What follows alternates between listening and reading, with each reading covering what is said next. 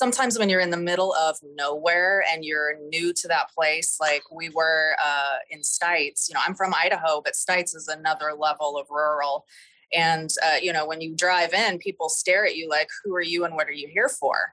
And if you have a host that is sort of, you know, on your side and there for you, you feel so much safer in the in the area. And so that's one other thing that we try to do for our guests, even though we're not there physically for them, is just make sure that they feel like it's an inclusive place.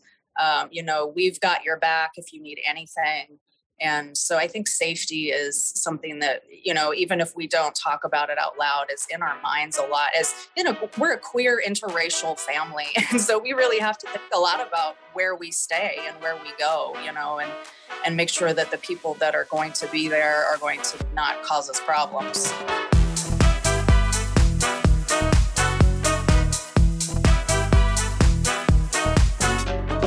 Welcome to Behind the Stays, a podcast that shares the stories behind your favorite Airbnbs and the hosts who've made them memorable. Behind the Stays is brought to you by Spontaneous, a free weekly newsletter that brings you a carefully curated list of last minute deals and upcoming steals on Airbnb. Sign up at spontaneous.com. I'm your host, Zach Buzy Enjoy the show. In just a moment, you'll meet Laura Gentry and Carolani Sandberg, the creators of the Sagecliff Satori, a luxurious Airbnb cabin in Quincy, Washington. Laura and Carolani are what you might call experience optimizers. They love to travel, try new restaurants, and explore off the beaten paths, but they can't help but do so with a critical eye. They often ask each other, What would you do differently if you owned this space? Or, How might you enhance this experience to make it even more memorable? Carolani had decided that it was time to sell her townhouse and explore the possibility of a new rental property, one that she and her family could use for short term rentals. One afternoon, Laura and Carolani were having lunch with a few friends who worked in real estate investments, and the bunch started chatting about up and coming neighborhoods in and around the greater Seattle area. But none of these areas particularly compelled Laura and Carolani. Right before lunch wrapped up, one of their friends casually mentioned a new development out in Quincy, Washington, which was about two and a half hours east of Seattle. This development was to feature a collective of luxury condos that overlooked the Columbia River Gorge. And while they didn't know it at the time, that moment was the genesis of what would become the Sagecliff Satori. Tune in to hear the inspiring story of how Laura and Carolani brought one of the most incredible and magical stays available on the Airbnb platform to life.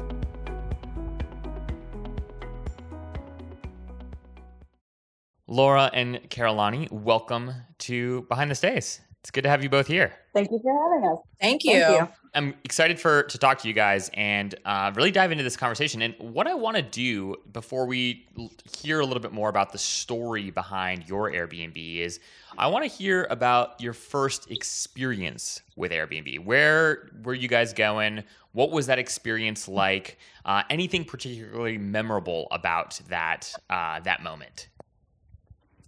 Yeah, well, uh, you know, we were talking about this and struggling a little bit to remember which one specifically was our first because we realized that we had done lots of short-term rentals uh, prior to getting into Airbnb specifically. Uh, so we stayed. We did this fantastic trip uh, to France and stayed at a short-term rental in Paris, and then some, you know, bed and breakfasts in the south of France. And so that was our first sort of introduction to short-term rentals and man we fell in love so hard. Oh my god um, but I it, think, was, it was incredible.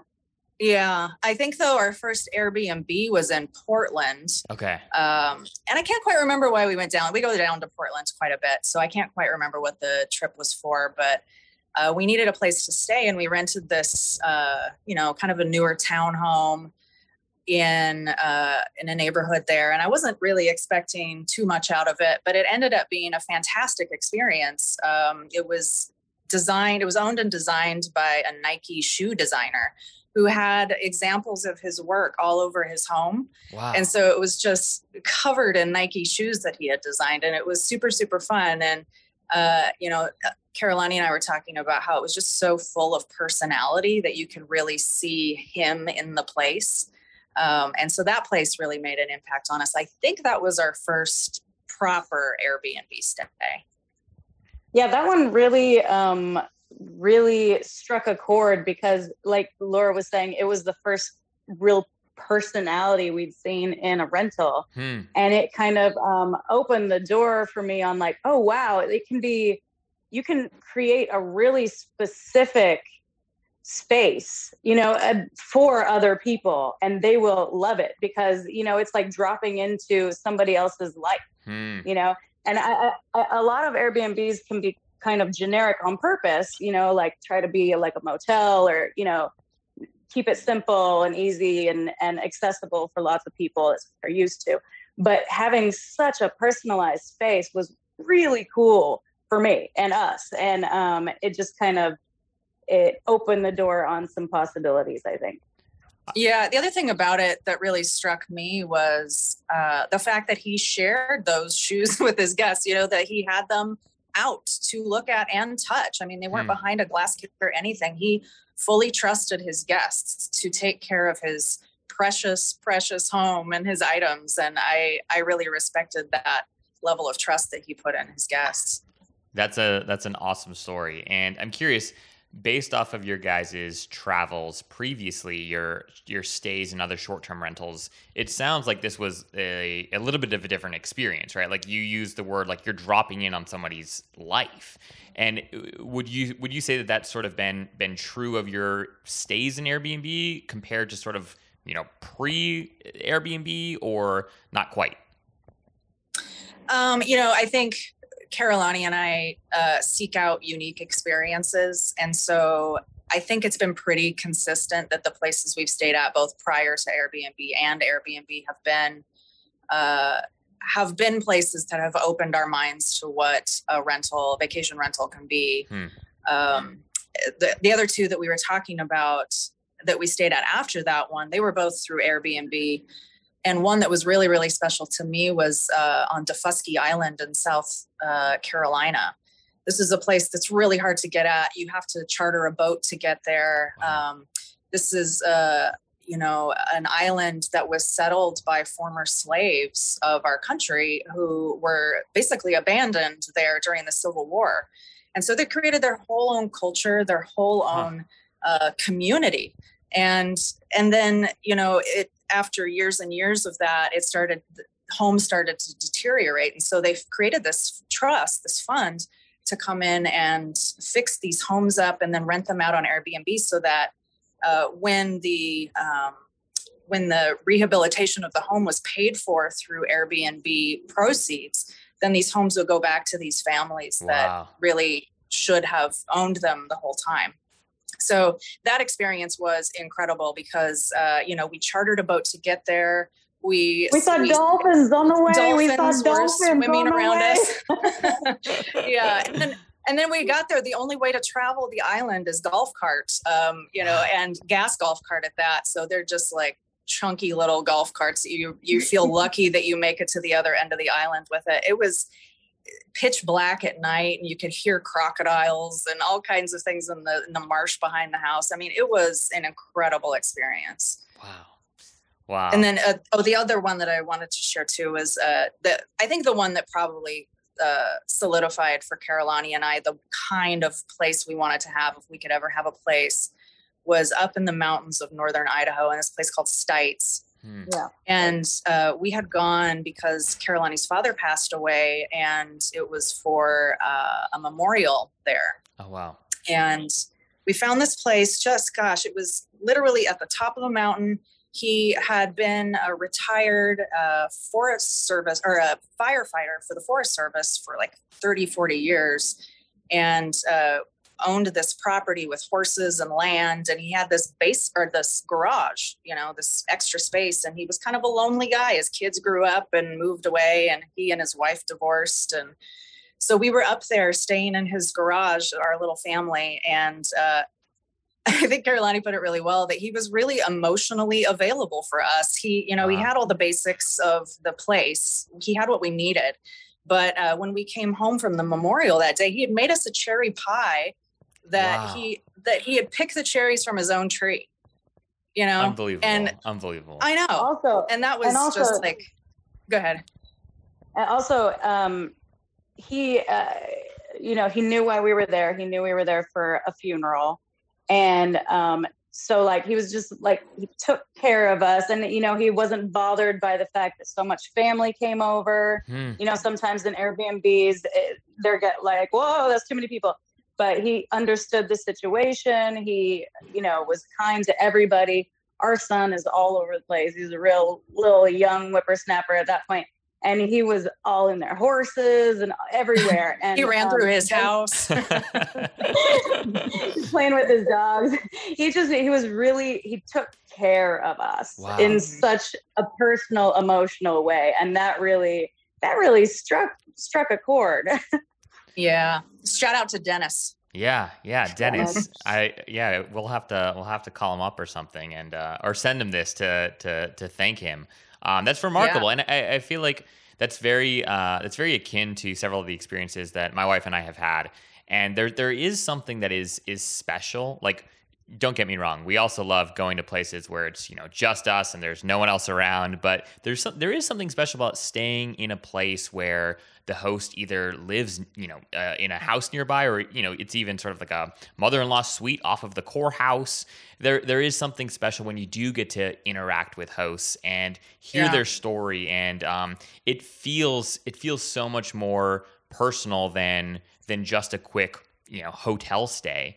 And um, some of our favorite stays have been the ones where uh, we've been able to interact with the host, even if it's just quickly, right? Like little, you know, hello, and there's a, a little gift basket and whatnot. Um, yeah. So yeah, there, there's something to be said for for sort of the human factor that uh, plays a yeah. huge role in the overall experience of the stay.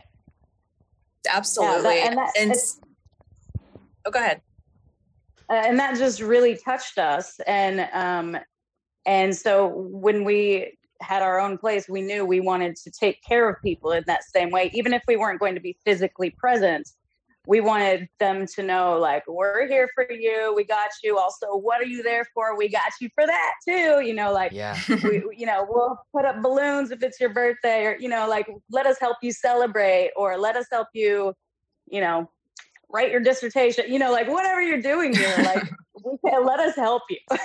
let us yeah. take care of you the other thing that your comments made me think about zach was the element of safety you mm. know that sometimes when you're in the middle of nowhere and you're new to that place like we were uh, in stites you know i'm from idaho but stites is another level of rural and uh, you know when you drive in people stare at you like who are you and what are you here for? Huh. and if you have a host that is sort of you know on your side and there for you you feel so much safer in the in the area. And so that's one other thing that we try to do for our guests even though we're not there physically for them is just make sure that they feel like it's an inclusive place. Um, you know we've got your back if you need anything and so I think safety is something that, you know, even if we don't talk about it out loud, is in our minds a lot. As, you know, we're a queer interracial family. And so yeah. we really have to think a lot about where we stay and where we go, you know, and and make sure that the people that are going to be there are going to not cause us problems, you know, and and that can happen. And those uh, sort of more rural situations. Yeah, yeah, I can I can imagine, and this is like a, a wonderful segue into us talking about your place, um, and. So my wife and I were in Seattle for a couple weeks, and we were uh, needed to head back east, um, and we were going to spend some time actually in in Montana and we're like, okay, how do we stay? We don't want to drive eh, what's you know seven, eight hours from uh, Seattle to I think it's like Whitefish um, is is sort of the town that we were initially targeting. We ended up staying in Kalispell, which is I think just outside of Whitefish, about thirty minutes or so. So we were like, we need to stop somewhere along the way. Um, but you know, we weren't entirely sure where to stop, so we're literally on Airbnb. We like zoom up on the map, zoom out on the map. we're scrolling, we're scrolling, and we stumble upon this like ridiculously beautiful looking glass box. And my wife immediately is like where is this? We we we, ha- we have to stay there. Um, and i was like it's in quincy washington. Have you ever heard of quincy washington? Um, and you know she hadn't neither of us had. So uh, and, and, as we, we get in the car and you know a couple days or a couple weeks after whatever it was and we're driving from seattle and it's you know super beautiful super lush uh, lots of lakes, and all of a sudden it feels like we're we're in this like beautiful but like very like arid desert. And where we all of a sudden our GPS says make a left, we turn left, and all of a sudden there's like vineyards, and we're like, where are we? Um, and you know, we, we were driving and we see the the rows of vines, and it's just, I mean, it's beautiful. And then we stumble upon this, you know, these Scandinavian looking like cluster of homes, um, where one of uh, where, where your home is, and where we ultimately stayed. So. I'm curious before we dive into your home, which was unlike any experience we had ever had. Um, I want to hear a little bit more about the area. So, can you guys just talk to us about where the Sage Cliff Satori is located? And uh, let's start there before we dive into some of the features of the place that we found so special. Yes. Okay. So we have to go back to the Ice Age. the, this area, this area of the Pacific Northwest is called the Channeled Scablands and they were created uh, when the Ice Age floods uh, of the the giant Lake Missoula flooded or you know melted and then flooded and then carved out this whole area, um, just like wiping away all of the topsoil and just absolutely everything. So this whole area is just a bunch of like crazy jutting rocks and I mean, they're called the channeled scablands because that's what they are. It's just like lifted, lifted uh, rocky formations uh, that that are kind of hover above this uh, sagebrush um, floor, and um, it's just so different than any place that I've been, and it's so cool. And it it it left behind all these just magnificent ge- geological features. Mm. Um, I mean, the down in Frenchman Coulee, there's these incredible basalt columns um, that people rock climb all over, and um, they're actually all over the place in the area. Um, there's just so many incredible features. The the river that remains, the um, the ancient lakes, Soap Lake, which is the most uh, mineral diverse body of water on the planet. Wow. I just found this out, so I'm like hyped about this information. Uh, NASA studied this lake because it's very similar to a lake um, on Mercury, I believe. Um, it's it's it's a crazy place, and um, the only thing that lives in it are these tiny red krill, huh. and it's just incredible. Um, but uh, yeah, so there's just so much rich, rich history. Um, and then white people come. and then the white people. And then the white people. God. Well, yeah, and yeah, I mean, through that geography, you know, the land saw native tribes come through that were uh, nomadic in nature because as you've been out there and you stayed sort of early summer, right, Zach? Yeah, yeah, early summer. Yeah. So, you know, it's dry. There's not a lot of vegetation to eat, you know, and so these tribes would travel up and down the river um, to make sure that they had salmon and berries and all of that. And uh, then, you know, white people in through their colonialist activities tried to make something of this land and they struggled for a long, long time. They could not figure out how to settle on this land. It was harsh, harsh land. Um, so eventually they ended up damming the river to create, you know, agricultural irrigation for the land. That they wow. could then start to, you know, grow potatoes and corn and beans and all of that. And so that is primarily what the land is for right now is is agriculture.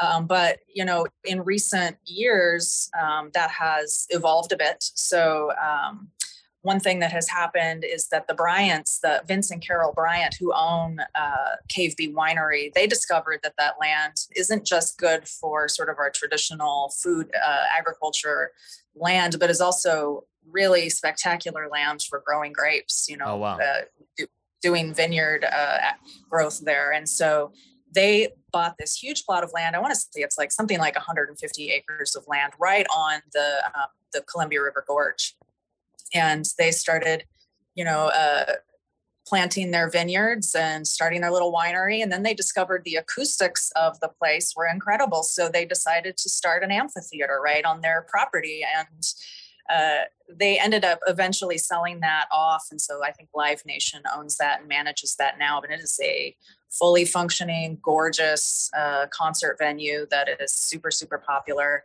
And then the other thing that's happened out there is um, uh, tech companies are starting to hmm. need land for their data centers and so they're starting to bring their data centers out to quincy as well so i'm we're seeing uh, a bit of diversity start to occur in the use of this land but it's still like you mentioned, um, really untouched in a lot of ways. And so, even though the development is, is starting to happen, um, you can still really enjoy these expansive views that still to this day exist and that are just really gorgeous.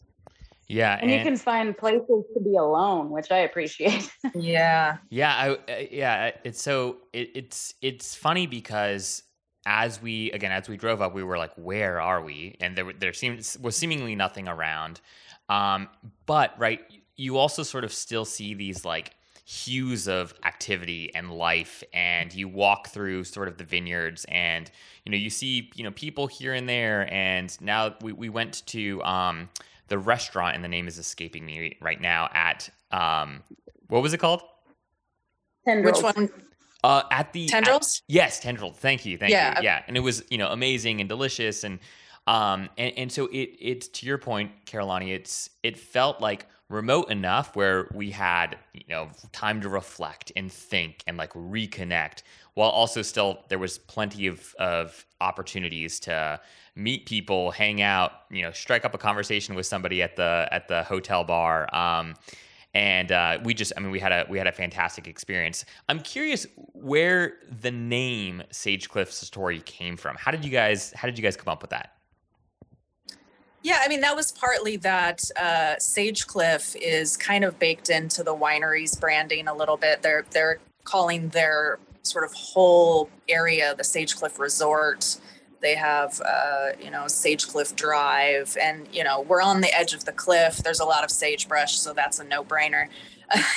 but Satori um, is a Buddhist term for uh, sudden enlightenment or brief and sudden enlightenment. Huh. And, you know, that's really the feeling that we felt when we were out there. And you have to remember, too, that the first time we experienced this place, there were no cabins there, there were no uh, Scandinavian glass boxes there. It was just land. And wow. we were able to stand on it and sort of envision you know what it would feel like to have a place there and uh, and just standing in that land and looking around and uh, you know you you have a lot of engagement with wildlife uh, you know deer and elk and all sorts of beautiful birds and it's just it's a way you know especially living in the city when you get out there into nature like that um, it does give you that that feeling that you sort of miss when you're just like humming along with society you know you get out there and you feel like your spirits are lifted and your uh, your troubles are sort of melting away you know because you're you're living in the moment. And so that's what we wanted to capture. Yeah. and you know f- from that moment we wanted to preserve that. You know we knew that development was going to occur and that, and that it could be disruptive you know to that landscape and and it could take away from that feeling. And so we wanted to make sure we preserved it in our home well, uh, as as a, a former guest, I can uh, attest to the fact that you all have done an exceptional job at, at doing just that. And you know, it, it's funny, just even you know, sitting where you're sitting, uh, Carolani, or sitting outside, right? It just like it just beckons reflection. Like it just it, it's a reminder that whoa, you are not the most important thing in this world. Like there is so much more going on and there you know uh, it's you, there's so much out there to think about to uh, remember and and it, it, it, what my wife and I were talking about this last night knowing that I would be talking to you guys and and the the thing that we kept coming back to was that this this space felt like a place where you need if and when you're in a moment where you're not sure what to do next or you're you're sort of at a crossroads it feels like you would just figure out and find the answer um, by, by literally just like staring out over the Columbia River Gorge from your couch and thinking, oh, okay, yes, path A is the path for for us to go, right? It it has that sort of like character to it. Like the charism of of the home is one of like clarity. Um, and yeah, anyways, we we just we it was a, very very special opportunity and you know it's one thing, right, to have this beautiful glass box and these expansive views, but it's another thing to, you know make the place still feel um, special and unique, right? And the the views, you know, are, are for sure the selling point. But you guys have put so much time and attention into literally every detail in the place.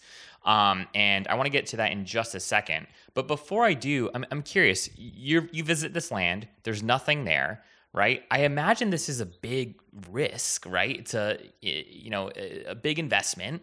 Uh, what what was it specifically that made you guys feel comfortable pulling the trigger, especially when, you know, this is Quincy's this beautiful little area, but you know, there, there's not a ton around yet, right? Like, would people actually come here? Like, was there any particular moment where, or, or what, what specifically gave you guys the courage to to sign on the dotted line? Well, we were looking for um, an opportunity, an adventure, um, I had a duplex in Everett that I had been renting long term. And I'd just been putting a lot of love into it and not getting any love out of it. and it was it, it was just feeling like a, a chore all the time. Um, and so we wanted to get out of that space. So we we wanted to get out of that space and into something that gave us joy. Um, so we didn't know what that would be. Um, we were kind of thinking a short term rental just so that we were more involved. We were thinking a place we want to go, mm.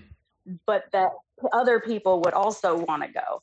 Um, and we didn't know what that would be. And we, um, we talked to our friends at Unlock Seattle. They, um, they, they do real estate for a lot of our friends. So we were just like checking in with them to see what's what's up, what's popping. and they they were showing us a few places like in Kent or Tacoma. And I was just like, that's not it. That's not it. And they were like, well what what about we we have this little thing going on out in Quincy and they showed me the development drawings for what this would be and I was like, uh, that's it. Tell me about that. Tell us. We were we were we went to lunch with them, and I was like, tell us more. And um, uh, we saw the drawings, and we are like, that's exciting. Wow. Um, so um, they brought me out here. I don't think Laura was able to come initially. This happened really quickly because they told us these things are selling pretty quick. They're really cool. Um, and so they brought me out to this space, and I stood here uh, when it was just rocks and um, I was like, wow, just like the feeling in the land, and it was so quiet, and I could just, you know, I could just hear nature and the the the view of the the river, and and I was imagining the amphitheater. I was like, oh my god, it's just so much, it's so cool, it's so cool and um and then I brought Laura out and she was like yes yes yes yes. And um it, it was just absolutely everything that we didn't even know we were looking for. You know it was it was it's exciting. It's um it's remote. It's it's near enough to Seattle that we can get here quickly if we need to. It um it's new you know, there's just it's yeah. new. Yes. yeah the Everett place was just, uh, you know, deconstructing constantly. So um, having brand new construction was very nice. Um, yeah, and also just like the vineyard. I mean, there's like enough infrastructure that there's cool things going on, but there's enough wilderness that it's like, all right, I can make cool things go on. yeah, yeah. Oh, yeah. Oh, so well said. So well said. So was the idea from the get go uh, to Airbnb it out, or did you think about possibly you know having a you know more traditional sort of like tenant in there, or um, and and how did you ultimately decide to list it on Airbnb? Uh, yeah, that was because uh, because we had a duplex in Everett. We, uh, in talking with our realtors and our accountant who does our taxes, we learned that it would be a much better deal for us if we bought another rental property. Got it. Um, but we knew we didn't want, you know, a rental property like the one we'd had, and so it just felt like short-term rental was the better way to go. So we did a 1031 exchange on our old property to get this new one and uh, turned it into an Airbnb. And I think we kind of all always intended it to go on Airbnb because it's to me the simplest platform that's yeah. available. you know, and we could go through a host of other services. We could go through services that do all the services, or we could, you know, it's just too complicated sure. for me. I wanted to go through one. Uh, I know that Airbnb is the most popular, so I felt like we could get what we needed done uh, through that platform, and I'm really glad we did because uh, it just it's been actually a really great experience. Love it, love it. So when you walk into the space, one of the things that you can't help but notice is that, you know, music seems to to be a big part of how you all have designed the space. You know, you've got the Gorge Amphitheater right there that you've talked about a little bit already, Laura. Um, you guys have guitars hanging and this awesome drawing of of Dolly Parton on the wall.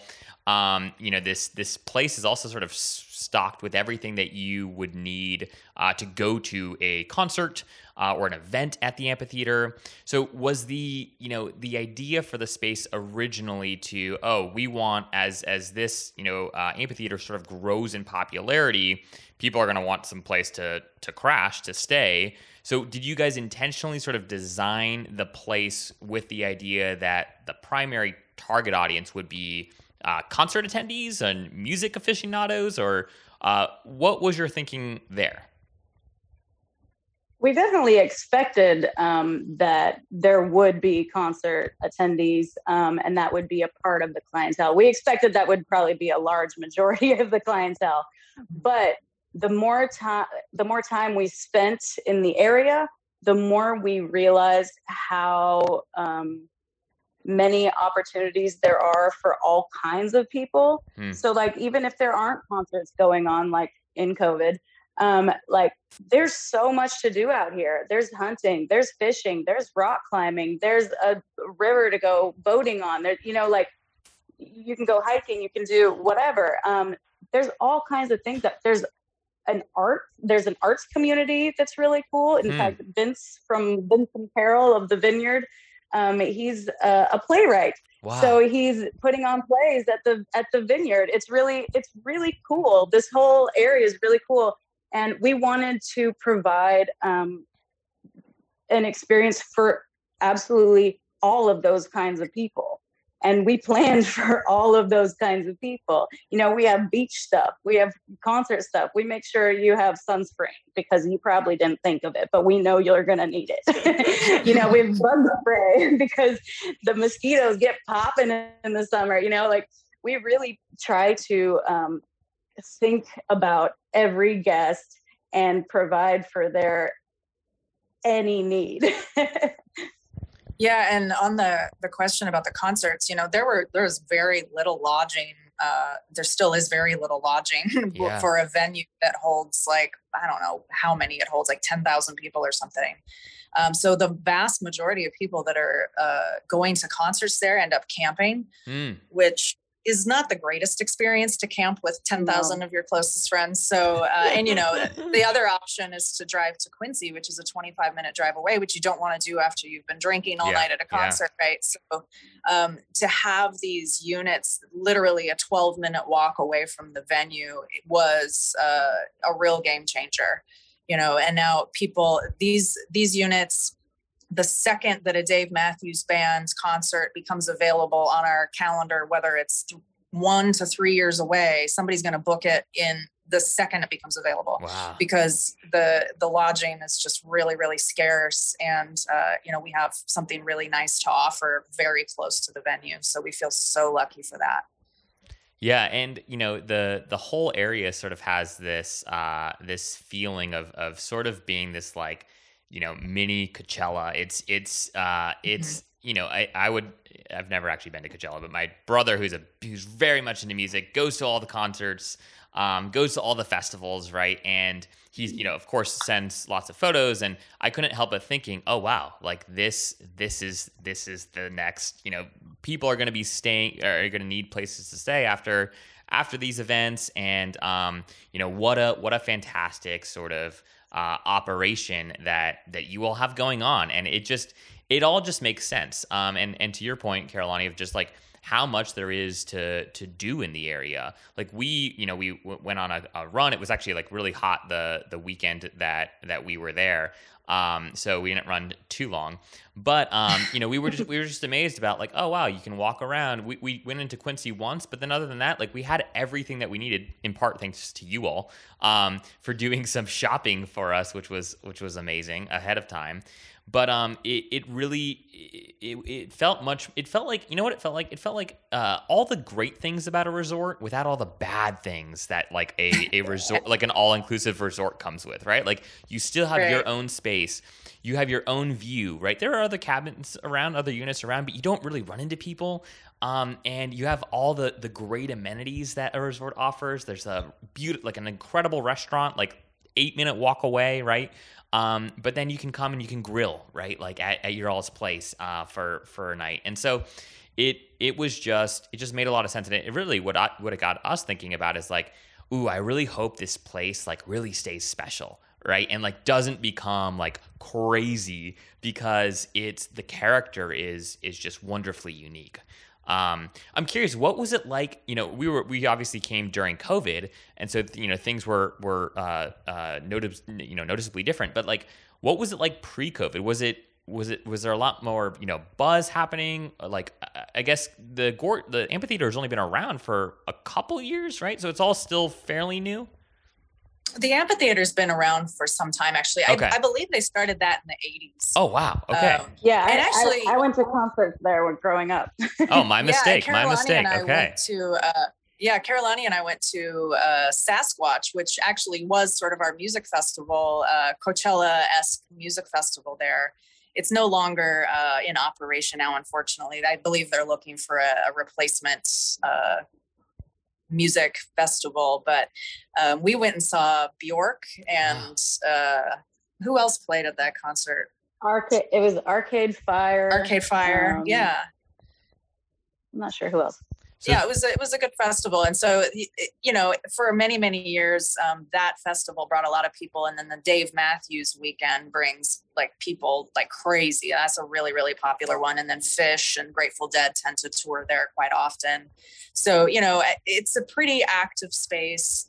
Um, the cabins themselves are are our condo is you know only three years old so okay. and it was disrupted for a year and a half by by covid so we were busy you know, and we continue to be busy through COVID. So I expect coming out of COVID as the concert season really ramps up, we're just going to see more and more folks uh, cramming their their way into those cabins. And we also there's a community being built behind us that's mm. very similar in architecture to ours, but are larger units. So two and three bedroom homes. Um, so there's a little bit more housing, more lodging that'll go in and accommodate some folks, but it's still going to be very uh, very hard to get yeah. during concert weekends. Not a not a bad problem for Airbnb hosts. Um, no, exciting. it's pretty good problem. um, I'm curious, Laura. Can you talk to us um, a little bit about the architecture? And you know, I am I'm not a design person, so please, you know, correct me here. But um, from what I remember reading, uh, on your your listing, or I think it might have even been in in the guest book or uh, or something. But uh, I think like the uh, the style is Olson Kundig is the style of the home or Kundig. Okay. Uh, what, yeah, yeah. Can you can you just talk a little bit about that because it, it, does have this very distinct feel. We, you know, my wife and I kept calling it, you know, this like Scandinavian sort of like uh, um, uh, ambiance sort of that it, that it gives off, that it gives off. But can you mm-hmm. correct me and talk a little bit about like the architecture of the place and and why it's so special and and unique? Yeah, sure. So um, Olson Kundig is an architectural firm in Seattle, uh, led by Jim Olson and Tom Kundig, very famous Pacific Northwest architects. And you'll see here in Seattle and throughout Washington lots of cabins and beautiful homes and commercial spaces that they've designed.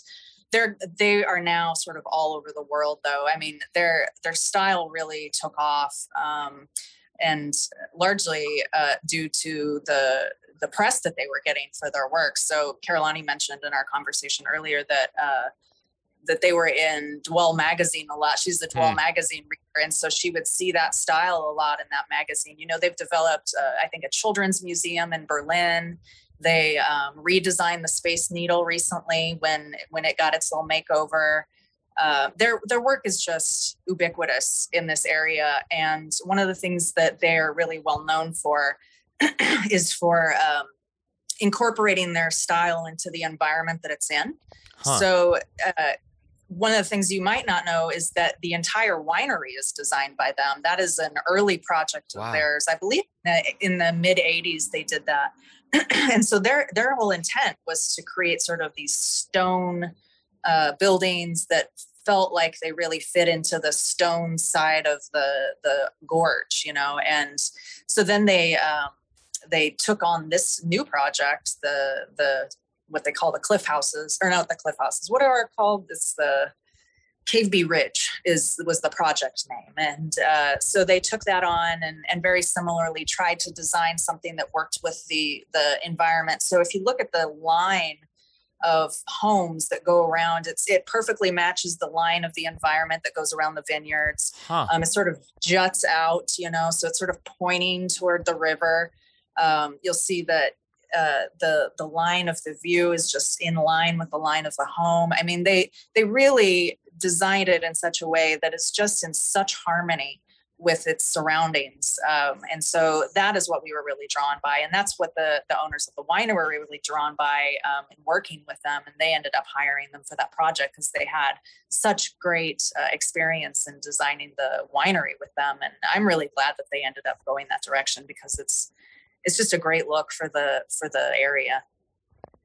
Yeah, it feels it really does feel like it is meant to be a part of, you know, the greater the greater surrounding areas. And, you know, when you walk mm-hmm. into your all's place, you throw up the blinds and I mean you you really it, it is like this glass box and you are you are a part of of nature, a part of the natural surroundings. And the way that the units are sort of like spaced out too very strategically, obviously, to sort of like maximize the view so that again, it doesn't feel like you are in a you know uh, a complex, right? Or or like a even it doesn't even really feel like a grouping of condominiums. It really sort of feels like, oh, this is like my special like corner that is also like one with nature. um, and, right. and and, the, the, the balance that it strikes is just uh, it's hard to it's hard to even find words because it's so unique and so compelling. And you know, we've been my wife and I have been privileged to stay in lots of Airbnbs over the last 12 months and some awesome, beautiful places. But I think like what stands out particularly about about Ural's uh, place is that of all the places we've stayed, it, it's felt, you know, like the most like camping while also not being like camping at all. Because like you're, I mean, the the way that you guys have decorated the place, and we'll get into that in just a second, and the furniture and the bed, I mean, everything is like wonderfully like comfortable and um, you know, 10 plus ratings for for every uh every dish you all have in there, right? Every knife you have in there. Um, but right, what what really does make the place different from anywhere else that we've stayed is that it it makes you it really does feel like your backyard is the Columbia River Gorge, right? Like you're you are a part of what is happening out there. Um, and yet you're safe inside uh, as well. So yeah. that yeah, balance exactly. is wonderful. I love that you said it's like camping. I love that. Um, yeah, that's I love that. but but but not all the bad connotations that uh, that some people might associate with camping of it being you know buggy and cold or rainy or like it's it's yeah it's it's the best of both worlds. No um, yeah yeah because um people were were calling these condos i guess they're called condos but we started calling ours a cabin because that's how it mm. feels. It feels like a, a cabin yeah. a luxury cabin okay but a cabin. So i like that you said it feels like camping because I, I agree with you. You're just like you're so you're right in nature yeah. Yeah. And you can't ignore, too, you know, what we talked about earlier, which is just sort of the harsh nature of the environment there. Like, yeah. you know, you have this really comforting, strong home that's sort of protecting you from things like 50 mile an hour winds sometimes or rattlesnakes or you know there are like really serious natural elements out there that do make it feel like you're on an adventure. Yeah. Um yeah but you're protected from it by you know being able to stay in this uh, airbnb. You guys we, we've talked a lot about sort of just the the natural beauty of the surrounding place the uh, how neat sort of the amenities that the B winery offers but and all those things are are true and great but um, you know, none of those things really has a bearing on the interior of the space, right? And the way that you guys have, again, crafted the the experience. Um, I, I'm curious. Can you walk us through a little bit about like had you guys had either of you done much interior design before, or had you thought about like uh, decorating a space to cultivate some sort of like particular experience or how did you how did you guys learn how to go about doing something that again it feels like every every literally like uh, I, I think about you know you know what's coming to mind right now is you guys have like a bin of like jackrabbit like feed or something right? Like above the microphone and it's like you and like like water bottles to take with you. It, you you literally th- have thought of of everything. So how did you guys go about doing this? What was your process like? Well, everywhere we go, we're constantly talking about, oh, it would be so great if they had this or this and this, right? Like, absolutely everywhere we go, if we're going to a restaurant, an Airbnb, uh, a theme park, you know, like we're yeah. constantly thinking, what else could make this even better? Huh. You know, like, uh, so, so that's like that's the way we just think naturally. So when we got our own space, we just got to come alive with all of those ideas um, and just like bleh, get them all out. Sometimes we had too many overwhelming, it, it, just, just like just crazy ideas about wanting to you know go over the top for people but like um but we really it's really important to us to try and like exercise that part of our brains because it's like just the way we experience the world and mm. we hmm. want to like use it for good yeah but, I was um, thinking I mean I went to art I, I went to art school and and Laura's artistic as well so I think we just both have like an inherent um you know design quality but um it has been really really fun to shop and uh, and design for this space I I I really fell in love with that. And honestly, if anyone's out there and they love our space and they need help designing, holler at your girl. yeah, I think uh, Carolani and I have a lot of um, you know interests that intersect in a way that just made sense for us to do this all along. Like she, like she said, she has an art background. She was really into reading Dwell magazine, just like it, taking in the architecture.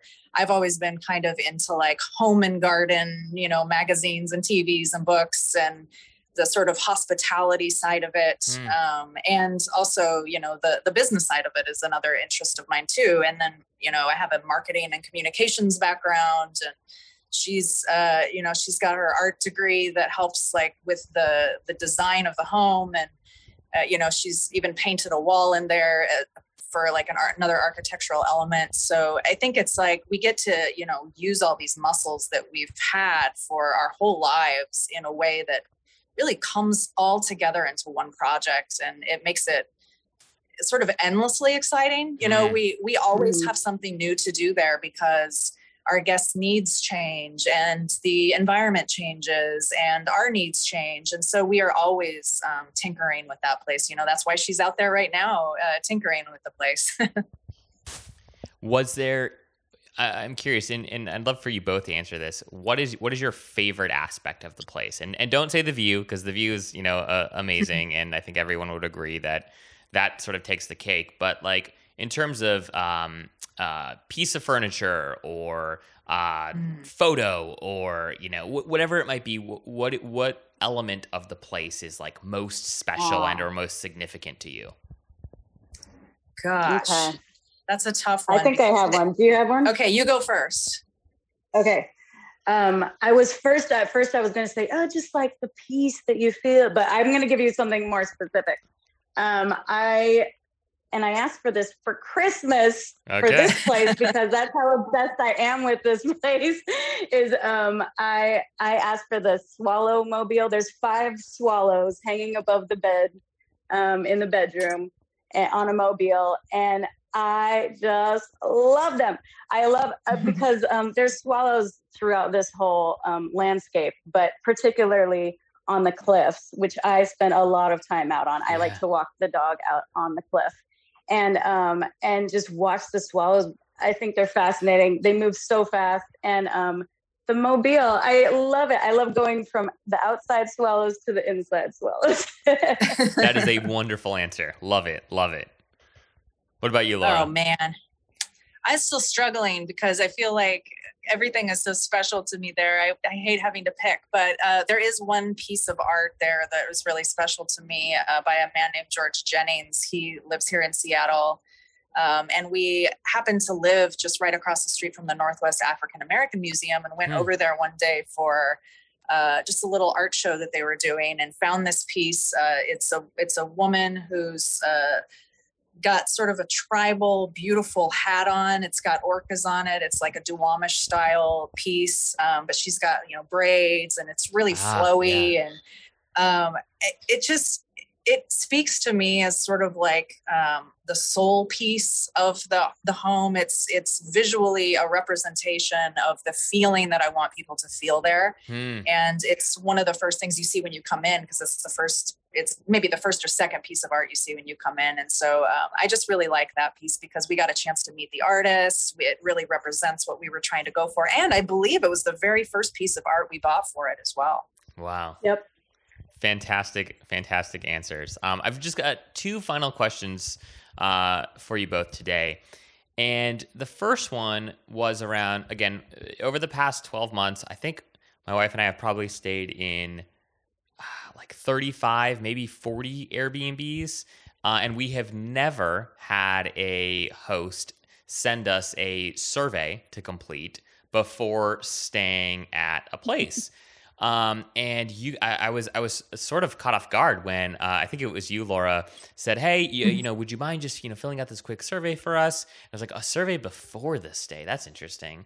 Um, and then I realized, oh no, it was a survey to prepare for this day. And you guys asked a, a few questions about you know preferences and, and food allergies and whatnot. And then we, when we arrived, we had uh, a, a a fridge that was stocked with a bunch of goodies. It was like my birthday. You guys had a little like welcome birthday basket for me, um, and it just it felt so above and beyond, um, and and unlike anything that that we had ever experienced. So I'm just curious, where did where did the idea for that come from? Well, uh, well, I don't know if you've ever heard the term food desert, but we have a cabin in a yeah. food desert. Yeah. the only place that you could really get food at, at the winery around the winery is at the uh, fancy restaurant there where you have to have reservations and it's open you know certain hours of the day. But uh, otherwise it's very tough to get uh, access to food unless you want to drive a fair amount of ways to go to a grocery store and cook yourself you know and all of that. And i think you know, there's two things that we were motivated by. One was really that sort of customized guest experience. We really wanted people to feel special. I think mm. that was really our ultimate goal the whole time was making people feel like they that we care about them in the same way that uh, you know dennis cared about us in Stites. And so um, and showing showing folks that you know we recognize that this is a deficit here. We don't have a grocery store. We don't have restaurants uh, for you to access. So let us bring that uh, resource to you. And of course if we're asking about food we have to ask you know if people have food sensitivities uh, these days because everybody does. So um, that's that's kind of where it came from. Carolani, do you have any uh, other do we are there any other thoughts on that one? Um yeah we just uh when as soon as we started spending time out here we got into some sticky situations being too hangry and being too far away from food and like not realizing that there are very few hours in the day that you can go and get food. Um, and so uh, yeah we knew that it was just pretty necessary to stock the food at least a little bit, just some basics, so that if you if you get stuck for whatever reason, if you can't leave, if you can't take that hour trip and back to the to the store, then um, we, we got you. We can fill your bellies and and get you onto your day. yeah, and I think that's particularly important for the concert guests because. Mm one thing we've learned oh. um, when we're out there is that it's a little bit like Hawaii. Every takes tw- everything takes twice as long as you think it's going to take. Everything moves very slowly. Everything's far away. So if you want to go grocery shopping, you, you have to think about, okay, I have to drive 30 minutes to Quincy. It's going to take me 20 minutes to shop. I have to drive 30 minutes back. Yeah. It's going to take me an hour to cook. You know, you don't want to have to be thinking about all of that when you have a concert that night, you know, and you want to get ready and look cute. So um, we just tried to take away that, that issue for folks. Well, I can attest to the fact that you took the issue away. It was uh, every, everything we needed, everything we needed and more. Um, well, my, my final question is you guys have clearly put so much love into this space and time and and you know I, I, can imagine right the amount of you know work and maintenance and, and regular uh, regular effort that needs to continue to be poured into design these these wonderful experiences for your guests. And i imagine it you know is is a lot a lot to manage. But um, if you could open up another Airbnb, own and operate another Airbnb anywhere else in the world, where would that Airbnb be and why? Laura and I were uh, laughing about this question beforehand. We were talking about what we would answer. We were both like, ah, because like my mind goes in a million different directions, but we're both so practical that it's like, but it has to be close enough that we can maintain it. We need to be near enough, uh, like a service structure that we can get, you know, like uh, we're so practical that it's like hard to dream in that way. but um, I, my mind goes to like a mountain cabin for like a ski cabin or something, or like a beach cabin, you know, a beach. That's that's what I would like. What about yeah. you, Laura? Oh gosh, I don't know. Like you, like you said, I mean, we'd have to change our business model to have it too far away because um, we our our the way we do things doesn't scale well. Like we we legitimately go out to the cabin probably once a week to make sure that our our hands are on it and wow. that uh, we know that it's up to snuff. You know, and so uh, I have to take away all those practical aspects. I mean I'm really drawn to the Southwest for some reason. And so that's mm. one of the reasons that I was drawn to this area. Um, I grew up in Nevada and in Southern Idaho. So it's very familiar territory for me. So I think I'd want something completely different than that environment. um, and so it would have to, I think it would have to be like a beachy thing, but you know, maybe like a remote beachy thing. Yeah. Yeah maybe uh maybe on the island uh, off the coast of South Carolina. You said it was well, the, the name. Yeah, I would love that. Actually, yeah. Uh, when we cool. were there, that was we were almost trying to talk ourselves into moving out there because know, you know there's like, so many beaches. there's so many beaches, and and there was nobody out there but us. It was incredible. Well, Laura and Carolani, thank you both so much for sharing a bit of your story and the story behind the Sage Cliffe Satori with us. We'll have links to the stay, links to your all's Instagram um, below. So if you're listening, just scroll on down and you can go check out this beautiful cabin uh, for yourself and scroll through the photos and try and snag whatever uh, remaining availability there there might be uh, in the in the coming months. Um, but thank you both just very, very much for one, just setting a remarkable standard for hospitality on the Airbnb platform and for crafting so much more than just a, a beautiful space, but a memorable experience. Um, I will cherish those couple of days um, for for years to come, and, and really do hope that I'm able to make it back there sometime in the near-ish future. Um, but really appreciate you you both. Uh, thank you for for your time today. And uh, if if folks do want to kind of reach out and, and learn a little bit more about your your story, or if Carolani, if someone's like, oh, I really after seeing the photos, they're like, hey, I need some help designing my place. Uh, what's the best way for them to get in touch with you? Yeah, well, first of all, I just want to say um, thank you, Zach, for your your kind words. Um, there, it was really great to host you, and um, I would say that the easiest way is probably on Instagram. We're very visible and accessible on Instagram. Sage Cliffe Satori is our uh, account name, and it's S A G E C L I F F E. You got to get the two F's and the E there. And then Satori is S A T O R I. So um, that's, I think, the easiest way to find us. And you can direct me- direct message us too. Great. And I'll link that below too. So it's easy for folks to just click on over to Instagram. Awesome. Thank, thank you. you. for having us. Thank you for having us, Zach. And and yes, uh, thank you for staying here. It really does bring us so much joy to share this place with people and to get that positive feedback. That's that's what we love. That's why we work so hard, and I just really appreciate it. Well, it was an honor, and thank you both very much. Um, you know, in, inspired by what you all are doing and uh, what what you're building, and look forward to to staying in touch. All right. Thanks so much, Zach. Take care. Take Bye, care. Zach.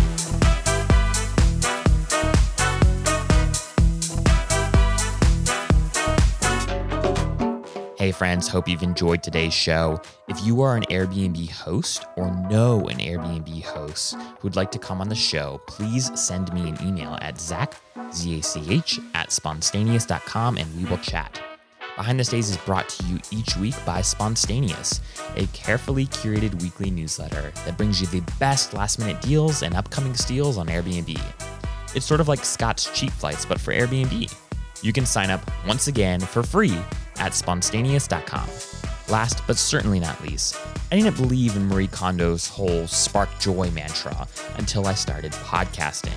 Now, my joy is sparked every time I see a new subscriber roll in. So please hit that subscribe button so you never miss an episode and so you add a little spark to my joy fire today. Okay, that was kind of weird, but um, we're going to roll with it. Subscribe, um, and thanks in advance. All right, everyone, see you next time.